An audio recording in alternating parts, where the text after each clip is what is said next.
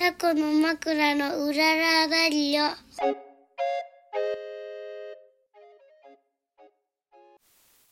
はい始まりました始まりましたあこの番組は小豆島でカフェを営むタコの枕夫婦のラジオです島暮らしのことお店のこと子育てのこと取り留めのないことを話していきますはい、えー、今日は3月うん14日かな、え3月14そうねもう3月半ばで春真っ只中だねうん花粉症真っ只中ですちょっと鼻すすったりさ鼻が詰まってるねう大体んあのちょっとくしゃみしたりう途ん中山本さんははあいるかもしれないけど、そうみゆきちゃんは花粉症じゃないうん今のところ僕ねいつ本当に東就職して、うん東京の奥多摩っていうね、うん本当に東京にも山があるんだけうど、んうんそこでヤマメの研究してたんだけどさ、うんそこ杉がすごかったんだよねうんうん車のボンネットも黄色くなるぐらい、うんそこで2年目ぐらいにうんなんかおかしいぞってなって、うんうん3年目ぐらいであこれ花粉症だってななった小笠原はねうんそれから3年奥多摩で小笠原行った時は小笠原杉ないから、うん小笠原はもう快適な生活だったんだけど、うんうん小豆島戻ってきてやっぱり花粉症またなりましたよはあでも杉の木があるから別に発症するわけではなみいゆき理論ねあ理論まあってい理うか論というか科学的な根拠私の地元は、はいはあのーキャッチコピーがさい、うん、 「あの水清き杉のふるさと金山」だからさあね水清きねそうそう杉のふるさとあ金山杉の木あの実際わかんないよ実際わかんないけど、うんイメージ8割杉の木なんだけどーはいはい山みたいなねそうそう杉ばっかだよそうそうなんか、まあ、秋田とかもさ曲げわっぱ有名だけど、うんその山形の北部からい秋田の南にかけて、結構杉が有名なのよほうほうそうだから杉の木いっぱいあるんだけほうど、あの花粉症の人がほとんど見ないっていう話あをー山本さんによくしてそうて、だね多分それは、あのー杉花粉と、この排車気とガスかとのかそうそう排気ガスが化学反応を起こして、うんうんうんあのアレルギー物質を出してそれにみんな反応するから、はいはい花粉症になるのよだから昔の人とか花粉症あんまいないわけよそうだよねなんかうん現代病って感じだよねそうそうなんかき木が自然もあってうん住みやすいみたいなとこの方が逆に、はいはいこう自然と人の割合がさ半々ぐらいで逆に花粉のこうアレルギー物質が出てる気がする、そうねう、ん、まあ、そんな感じ で今日は鼻詰まりですが、うんやりましょうはいうん、そして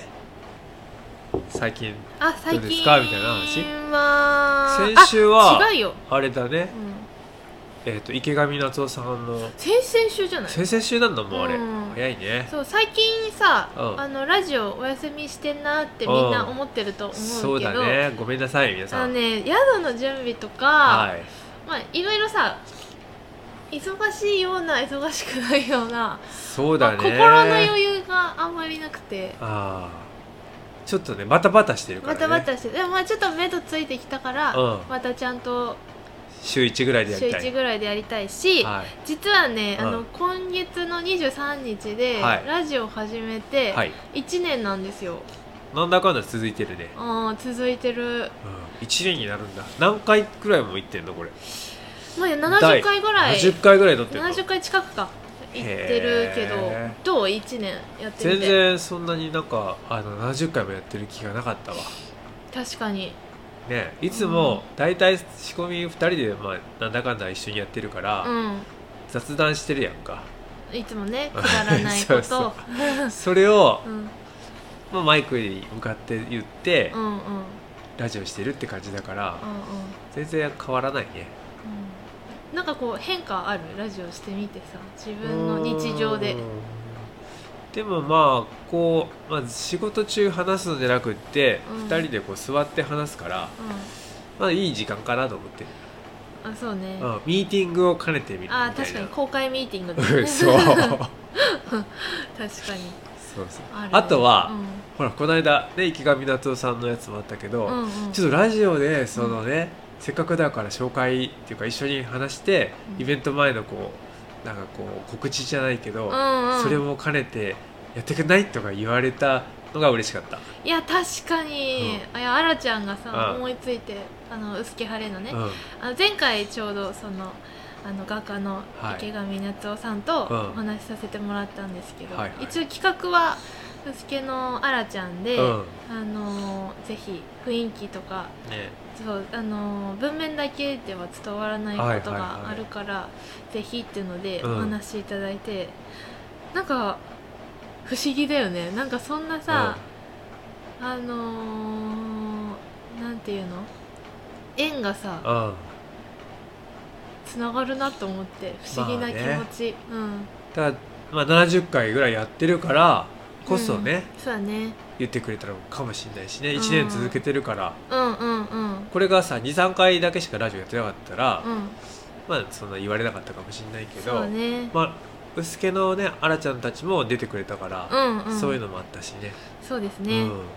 そうだから最近あれだノーセンスうのん健太郎くん翔くん、はいはい夏夫さんの回うんで、うんうんゲスト回続いたのよあそうなんだねで今みたいな感じ、そうかそうなかんかまたちょっとゲスト回ね、はい検討してる人がいますいます何人かいるので、はいまたお楽しみにはい楽しみに、はいそんな感じでうさ、ん、うんまあ、ラジオをね僕らやってるけど、うんまあ、ラジオいあそのねあの最近何があったって話で、うんうん僕らの好きなラジオうんラジオ番組の話していいじゃどうぞあはいあのー最近ねあのニーニーたまごさんのうんね浦中ピーちゃん浦中ひとみさんピーちゃんとねのうちらだけだから ピーちゃんからおすすめされた、うんうんカレー三兄弟のもぐもぐ自由研究っていうね、うんうん番組があるんだけど、うんすっごい面白いね、面白いもうカレーのスパイスのこととか、うんうんまあ、カレーの愛がすごい伝わってくるで楽しそうに楽しうそうにそのカレー好きの本当の3兄弟じゃないんだけど、うんうんカレー好きの男性3名がうんうんやってる番組でさ、はいであのカレーを音楽で表現するととか、うんうんカレーのレシピを朗読したりとか、はいすごいもう本当にね面白いんだけど、うんうんそのちょっと前にねあの企画でうんプレゼント企画があったのよ。うんうんうんねでカレー3兄弟が考えるレシピスパイスセットプラスあカレーとコーヒーは合うのかみたいな話をしてたのうかんな、う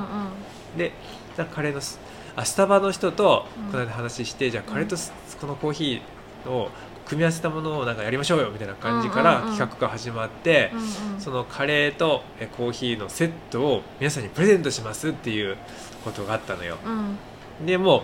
これはもうもらいたいと思ってもらいたいっていう かあの欲しい欲しい、うんうん絶対欲しいと思って応募したよ、僕は、 いつの間にかそお応募してたうツイッターでうんなんかこう募集してたから、うんうんそしたらさなんとそれが当たったんだよ、うんうんうんね当たったよねうん当たりましたうん突然もうほら箱今目の前にあるけど、来たんですよはいでさそれぞれ3兄弟のえーっとねスパイスが入った、うんめっちゃかっこいいんだけどこのデうザんインうも、んこれはねこの回も聞いたけどえーっと CD ケースみたいなのをうんはいイメージしてるって言ってうたけど、んうん言ってたそんな感じの3兄弟のスパイスと、うんえースタバの、まあ、コーヒードリップパックがうんうん詰め合わせたやつが来て、うんで、まあ、週2週間1週間に1回ぐらい作ったっけ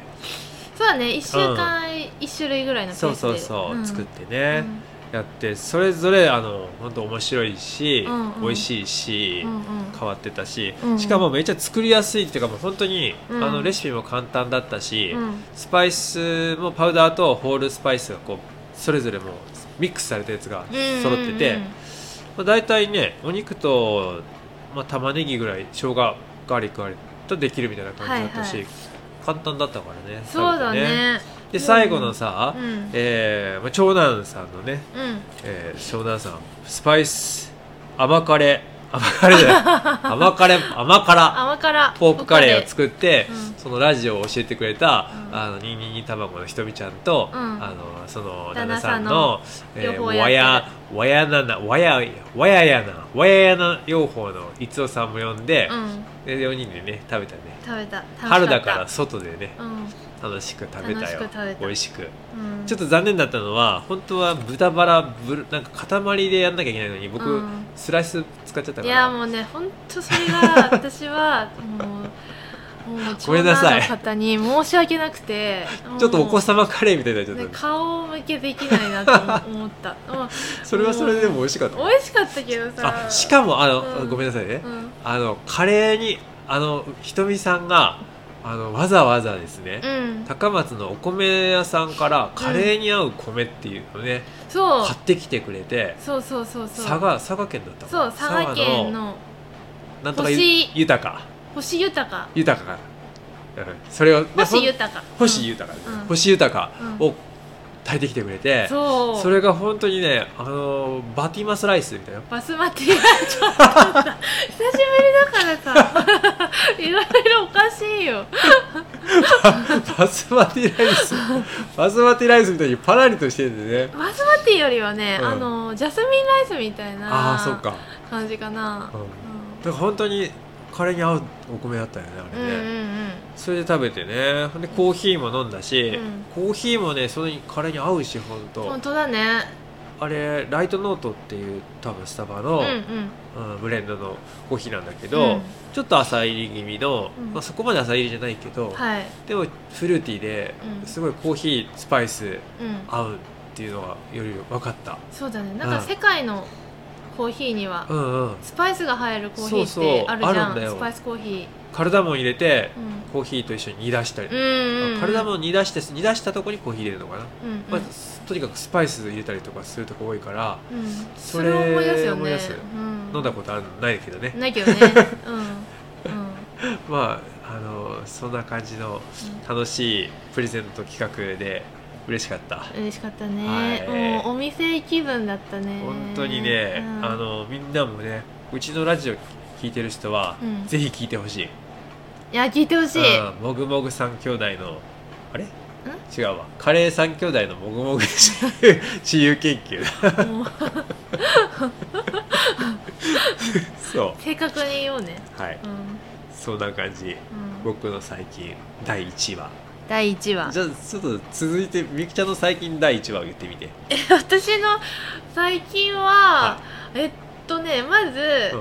あのラジオを最近更新してなかった理由として、うん体調をみんな順番に崩してたっていうのはあるよね、ああーそうだね僕は花粉症だけど、花粉症ぐらいだけど、うん、花田とうん私が結構、うん花田風邪ひく私、風邪ひく、はい花田風邪ひく私風邪ひくみたいなそうだねおまけにうちの両親まであの移って移しちゃって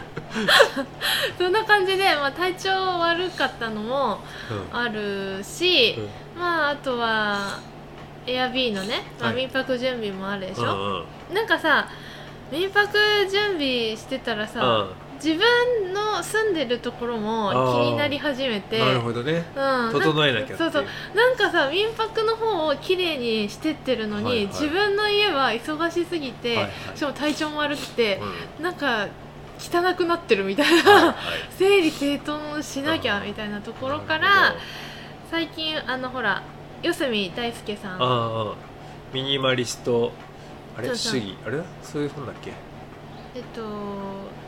ミニ超ミニマル主義あ超ミニマル主主義義っねていう本うんうんを読みまして、はいなんかやっぱ物が少ないっていうかまあ自分の好きなものだけ周りにあるってことうんはがい大事だなと思いうんはい感化され、はいはいまあ、物をね今ちょっとずつ減らしてるんですよなるほそう減らしてると同時になんか必要なものも買ったりここはちょっと矛盾があるなって今自分でモヤモヤしてんだけど、どはいはいまあ、物を減らしてて、うんうんなんか気に入らないなって前々から思ってたものうんをうん今手放してカーテンとかさ、なるほどねあ玄関マットとか これ玄関マットうちの玄関マットさすごいずれんじゃんあうんで僕好きだったけどあの丸くて黄色で太陽みたいで好きだったんだけどないや私はねなんかずれるあしーうーんなんかやっぱほこりって玄関マットたまるからさあそれも気になってたしうんなんかまあ手放してすっきりしてーはるんだけど、まあ、今部屋を自分の部屋を自分のはいはい家か、あはも同時進行でちょっとずつあはあなんか断捨離しつつ整えてるんだけどまあちょっと成果はまだわからないので、はいまた半年後ぐらいにまあまねた報告するわ、その四隅さんもそうだけどこの間映画見てたじゃん300あ65日のシンプルライフ、うんそれはどこだっけノルウェースウェーデンスウェーデまンあ、か北欧の映画の人で、がねそうなんか自分の荷物もう裸なのよ裸そう裸から始まるのね裸から自分の服とか、すべての荷物にそうを全ての荷物をなんかあのコンテナハウスみそたいうそなうそのうにレンタ預けちゃって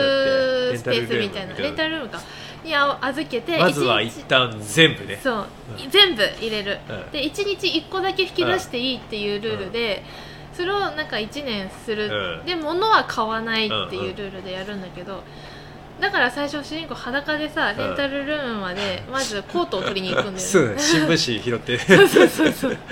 前後ろ隠しそうなそうまがあ究極のやつだったんだけど、らまあそれ実話を元にした映画そうそうそうそう、んんんなんか結局その映画が言ってることは、その100個100個ぐらいになったんかな、うん結局な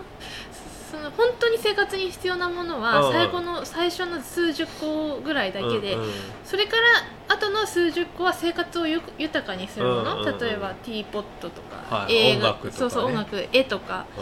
そうな本当に必要なものは少ないうんうんうんし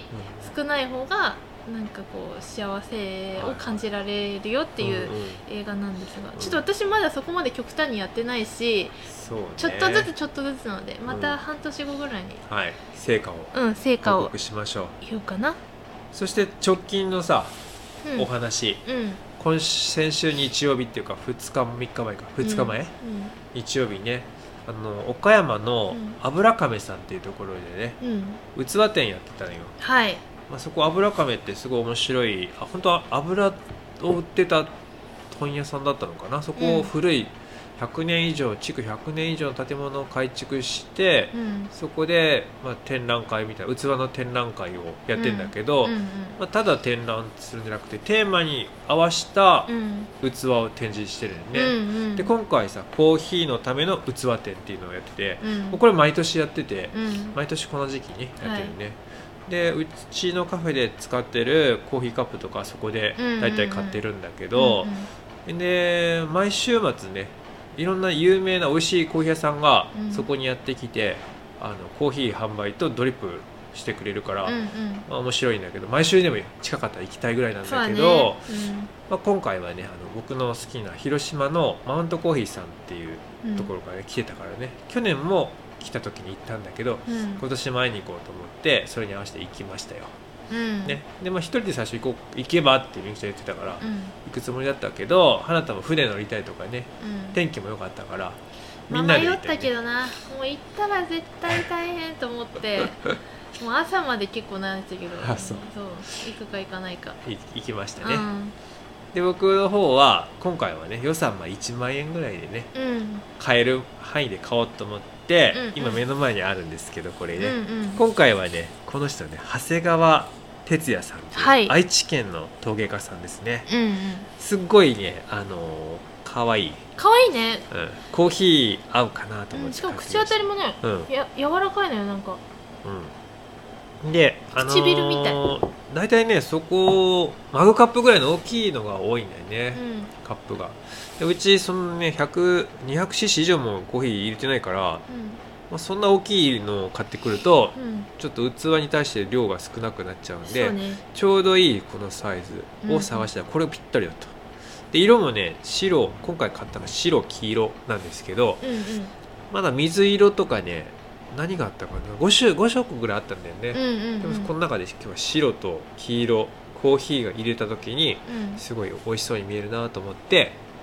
この印象そしてちょっとねあと去年も買ったこマスコさんっていう方なんですけど、うんうんああ益子さんだ益子純一さんっていう茨城県の方だなこれうんうんこの方はすごいねちょっとリーズナブルだけどかっこいいんだよ、うんそうだねう、そうだからちょっと買いましたまたん、いいですそうはまいたカフェに来来たた時これでで飲んでください、うんぜひでまあそれでねそんな感じで山本さんともちょっと久々にお話しして、うんうんそのね山本さんの方もラジオやってるんですよ「うんレディオヤマボン」っていうね、うちらよはいり全然、すごいもうちゃんとしてるちゃんとしてすごい面白い人もうん大体人人コーヒーがつなげる人と会ってうん話すっていうんうだけど、ん面白い本う当んこれもね,、そうねおすすめの番組でうん聞いてほしいし、うんあとはねフリーペーパーも作ってるのよ、はい最初フリーペーパーから始めたんだけど、この、えっとヤマボンっていうね、うんうんレディオヤマボンってヤマボンってなんだけど、うんヤマボンっていう方がもうフリーペーパーだけど、うんうんこれもまたすごいから、うんもし広島行ったらぜひ行ってくださいマウントコーヒーさん、マウントコーヒーさはんいはいそんな感じで行っててさまあみゆきちゃんたちはねもう花たがいると、う器とかはねゆっくり見れないんし見れないもう怖いからねそう割られたら嫌だかうんら花たがうろうろうろうろしてね、うんパリーンなんかやったらもう最悪だからそうそう近くがね後楽園っていう、まあ、日本三大庭園みたいなのがあるんだよね岡山にね、うんうんうんでそこには入らずその川べりで、 川べりでうん、あとは入り口のとこだねああ入り口のとこでなんかはい山本さんがうん来るの待ってたのよ、うんうんハートがさ、そしたらあのーチョコレートワッフル食べたいっ て見つけたんだそうそう前にお土産屋さんみたいになってその前であのちょっと出店みたいな感じでやってるやつがあってうん出てたあこれはあの祭りのおっちゃんとかがやってるようはいはないワッフルだろうなと思ってうん行ったらさあの本当にあの多分現地の方あベルギー人なの か知らないけれどもー外国の方がやってやるってやってるあこれは美味しそうと思って、私も追加で買ってはいあのそ想像以上に美味しいワッフルだったのでよかったねよかった よねです、うん想像を超えた美味しさだった想のね像を超えた、はういん、ただなんかなんかなんていうのディスプレイとかがあの地普味通普通だのからね屋台な感じなんだけど、もったいないよねみんあれなそねうそうそれに騙されず、うんあの食べてみてそくうだださいね後楽園の入り口横の、えーお土産屋さんの前でやってるワッフル屋ワさッんフはル美屋味さんしい美味しい、はいうん美味しい うんそして、うんまあお腹も僕ら空いててね岡山の駅近にあるミレンガさんっていうこれカレー屋さんうなんで、んそこはなんかインド人みたいな方がやってんだけど、うんうんうん久々のこうスパイスカレー食べたくて食べたねうん美味しかったうん美味しかったですでそのまますぐ帰ればよかったんですけどはあれがね帰ればよかったああれが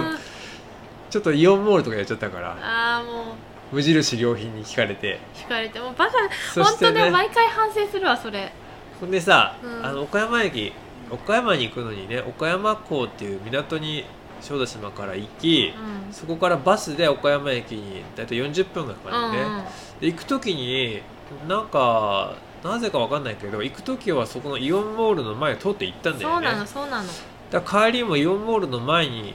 待ってれば岡山駅から岡山港のバスが通るかなと思ってたらうなんとそこ通んなかったんだよんねなんかね土日は通んないのはあ平日は通るみたいあそうなうの、ん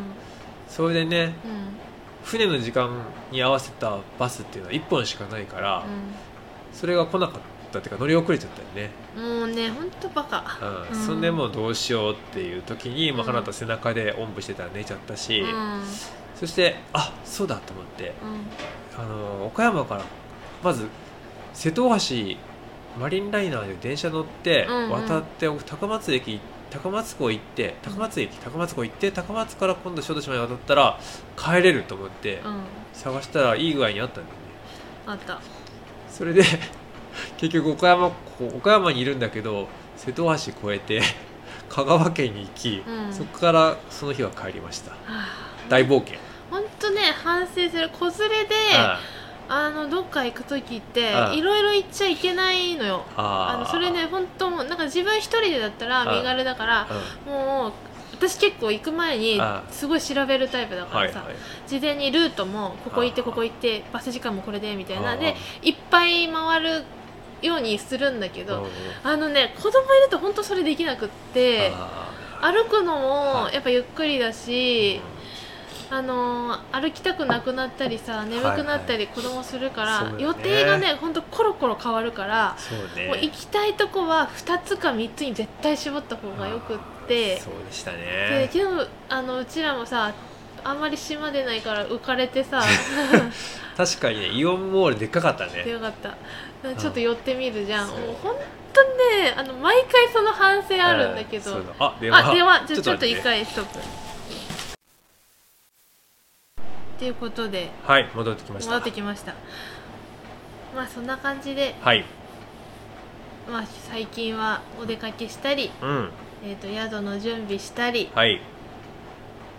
カレー食べたりカレー食べたり体調崩したりはいでした、はい本当は今日ちょっと宿の話をうん詳しくしようと思ってたんだけど、うん時間がまあまあなったので、うんまた次回うん、宿の話は宿の話でちょっとしましょううんうん来週ちょっと私が、うんあのー島にいないので、うんラジオ更新できないので、はいまた再来週かなあでうもん帰ってきた週もできるかな、